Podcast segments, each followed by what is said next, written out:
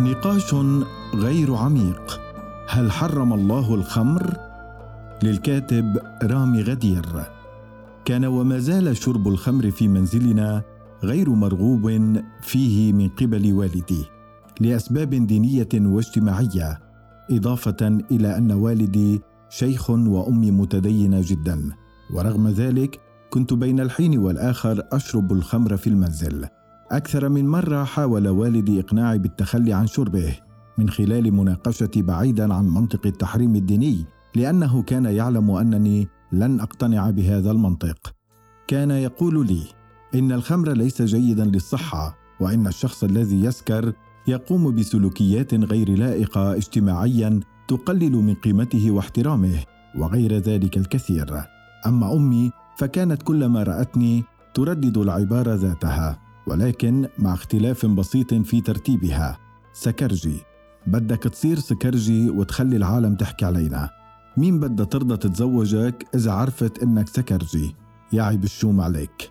وكنت في كل مرة أجيبهما الجواب نفسه تقريبا. أنا عم أشرب بالبيت وأكثر الأحيان بالليل.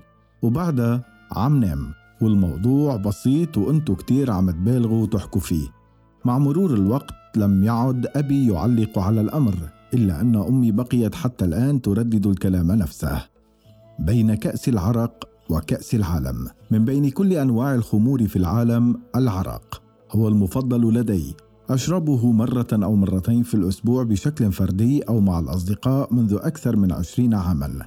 ومن النادر جدا أن أشرب لدرجة أفقد فيها الوعي وأصبح غير مدرك لسلوكياتي ولما يحدث حولي لأن هذه الدرجة من السكر لا أحبها ولا تمتعني. ومن النادر جدا أن أشرب حين تصادفني مشكلة من العيار الثقيل كمحاولة للهروب أو للنسيان لأنني أفضل مواجهة مشاكلي ومحاولة إيجاد حلول لها بدل الهروب منها ونسيانها. فشرب العرق بالنسبة إليه هو طقس للمتعة والراحة والبهجة وليس لمعالجة أزمات ومشاكل والهروب من الواقع. في أحد الأيام الصيفية أمام منزل الريفي وقبل الغروب بقليل جهزت كاسا من العرق البلدي مع سمك مشوي وصحن من الموالح وشرائح من الليمون وخسة.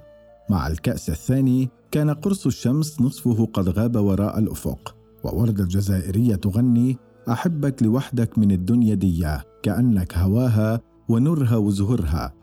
ما هو أنت هوايا وأول منايا وآخر منايا. يلي ما عندكش فكرة. كنت سعيدا ومرتاحا ولا يشغلني شيئا في الوجود سوى سؤال واحد هو ما الفرق بين كأس العرق وكأس العالم؟ بعد تفكير ممتع اكتشفت أن كليهما يمنحان شعورا بالسعادة والبهجة والراحة لمن يحصل عليهما. ولا يوجد فرق بينهما سوى أن كأس العرق يحتاج إلى مكعبات ثلج كي يصبح طعمه ألذ وألذ. اجابتي العميقه على هذا السؤال الوجودي العظيم جعلتني أفرح وأضحك وأرشف كأس العرق دفعة واحدة. في تلك اللحظات كنت ممتلئا بالسعادة وراحة البال والمتعة. فجأة ظهر شخص أمامي وقال السلام عليكم ورحمة الله وبركاته. فرددت يسعد مساك. ثم سألني إذا كان والدي داخل المنزل؟ أجبته نعم ولكنه في مثل هذا الوقت يكون مشغولا بالصلاة وقراءة القرآن. لذا يمكنك الجلوس معي قليلا ومشاركة الطعام ريثما ينتهي. فجلس ولكنه رفض أن يأكل. قلت له اذا سأسكب لك كاسا من العرق. فرد أعوذ بالله أنا لا أشرب. ابتسمت قائلا حفاظا على صحتك أم لأسباب دينية؟ فأجاب بنبرة حادة الاثنان معا.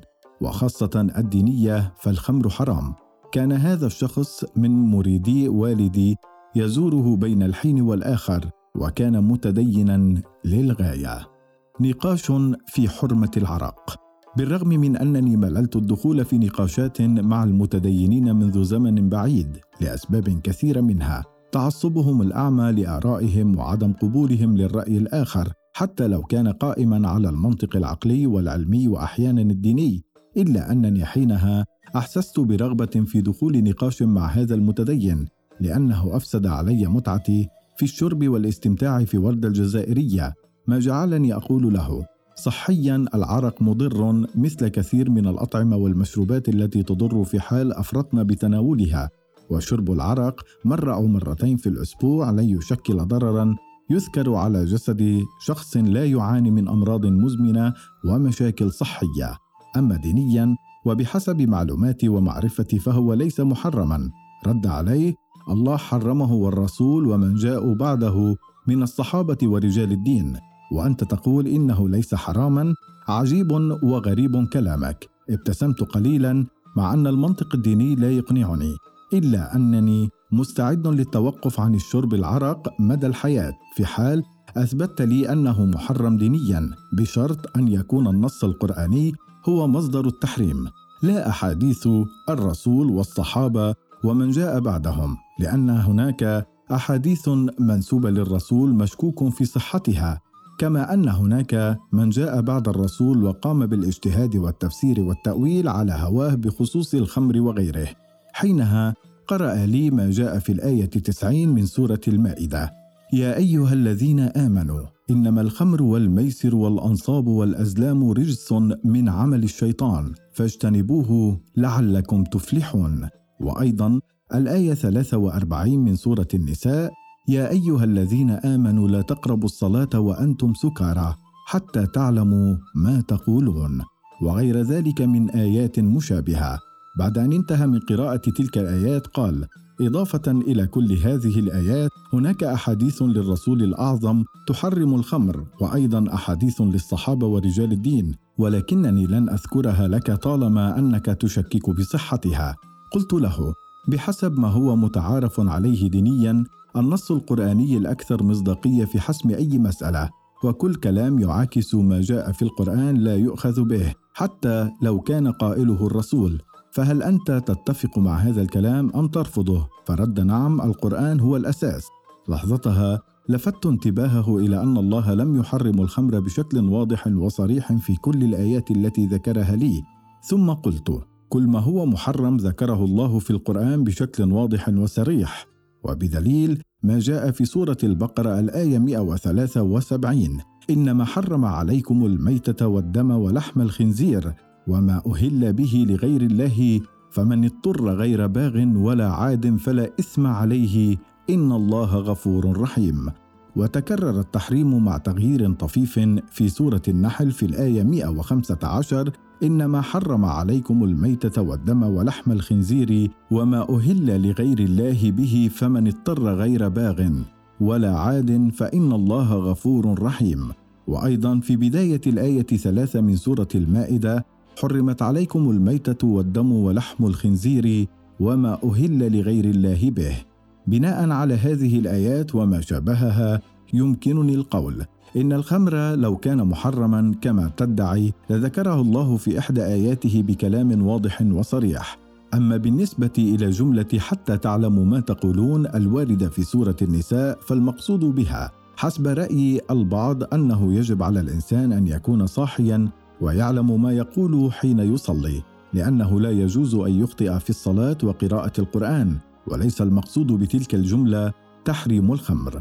وأما كلمة فاجتنبوه الواردة في سورة المائدة فلا يقصد بها اجتناب الخمر والميسر والأزلام والأنصاب وإلا لقال الله فاجتنبوها وإنما يقصد بها هو الرجس أي كل فعل نجس وقذر وما شابه قد يصدر عن الخمر والميسر وغيرهم وبناء عليه يمكنني القول إن كل شخص يشرب الخمر ولا يصدر عنه أي رجس لا يمكن اعتبار ما قام به حراما أو غير مرغوب فيه لأنه تجنب الرجس بحسب الآية. ولأخذ العلم هناك الكثير ممن يشربون الخمر يصبحون لطفاء وهادئين بعد شربه ولا يصدر عنهم إلا كل ما هو جميل. والاجتناب المذكور في الآية أعلاه ليس المقصود به أقصى درجات التحريم كما يفسره البعض بل هو تحاشي الشيء والابتعاد عنه. كونه غير مرغوب فيه وغير محبب. أشعلت سيجارة وتابعت كلامي. جاء في الآية 67 من سورة النحل ومن ثمرات النخيل والأعناب تتخذون منه سكرا ورزقا حسنا. إن في ذلك لآيات لقوم يعقلون. وأيضا في الآية خمسة عشر من سورة محمد مثل الجنة التي وعد المتقون. فيها أنهار من ماء غير آس وأنهار من لبن لم يتغير طعمه وأنهار من خمر لذة للشاربين وأنهار من عسل مصفى.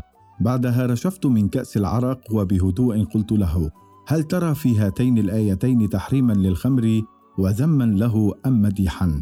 لحظتها وقف وقال يا ريت تشوف لي إذا السيد الوالد خلص صلاته.